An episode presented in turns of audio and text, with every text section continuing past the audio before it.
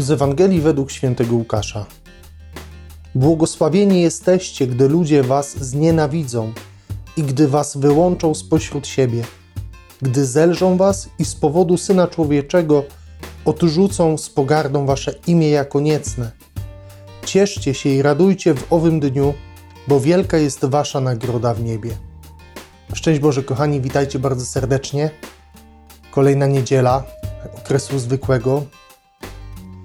Dzisiaj, kochani, czytamy inną wersję błogosławieństw, które wypowiedział Jezus wobec swoich uczniów i wobec tłumów. Dzisiaj słyszymy wersję świętego Łukasza Ewangelisty.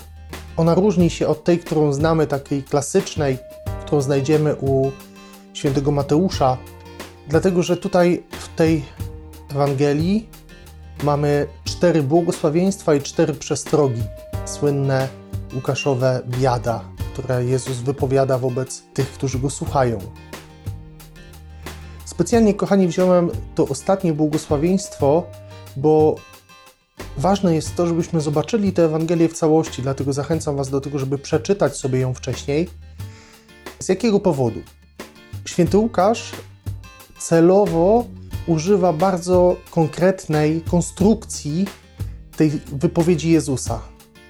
Te cztery biada i cztery błogosławieństwa sobie nawzajem odpowiadają. W pierwszym mamy ubogich i bogatych, w drugim mamy głodnych i sytych, w trzecim mamy płaczących i radujących się, śmiejących się, w czwartej mamy prześladowanych, tych, którzy są odrzuceni z powodu Chrystusa i w, w czwartym biada mamy tych, którzy są chwaleni przez wszystkich. I oczywiście warto spojrzeć na te błogosławieństwa trochę inaczej niż patrzymy je u świętego Mateusza.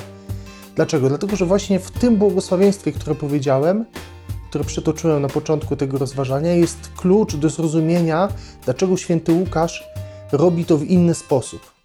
Otóż, zobaczcie, chodzi o to, że zupełnie inaczej przeżywamy te różne sytuacje naszego życia: ubóstwo, bogactwo, e, sytość, głód, płacz, śmiech, odrzucenie czy też e, pochwały, jeśli mamy relację z Chrystusem. Że to jest klucz do zrozumienia tego, o co świętemu Łukaszowi chodziło.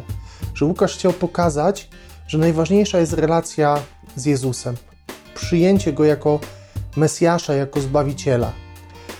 I to jest kluczowe właśnie do zrozumienia naszej roli w tym i naszego w ogóle patrzenia na życie. Że tak naprawdę, oczywiście tak zewnętrznie patrząc po ludzku, to się liczy, ale po Bożemu się to nie liczy, czy my jesteśmy ubodzy, czy mamy bogactwo jakieś, czy jesteśmy głodni, czy syci. Święty Paweł fajnie powiedział, umie obfitować i umie głód cierpieć.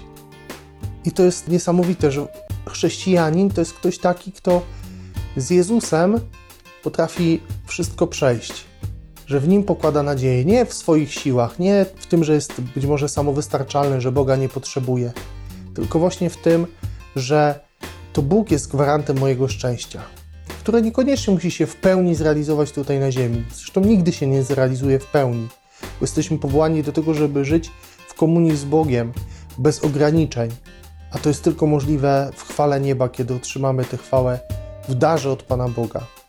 Kochani, warto dzisiaj sobie zadać pytanie, czy ja się nie zachowuję jak ktoś, kto jest samowystarczalny, że tego Boga tak naprawdę nie potrzebuję do końca, że ten Bóg jest takim dodatkiem w moim życiu. Może w związku z, nie wiem, kulturą, z obyczajami środowiska, w którym się wychowałem, w którym żyję, być może z jakichś innych pobudek, jakieś korzyści, które być może się okażą, że są yy, dla mnie. Czy ja jestem z Jezusem dla samej relacji z Jezusem, z Bogiem?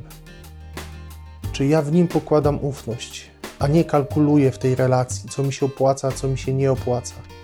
W jakiej jesteś sytuacji? Czy potrafisz, chociażby tak jak święty Paweł, przeżywać różne wydarzenia swojego życia w różnej perspektywie? Perspektywie zaufania Panu Bogu, że cokolwiek On ci nie daje, to jest dla Twojego dobra, dla Twojego szczęścia.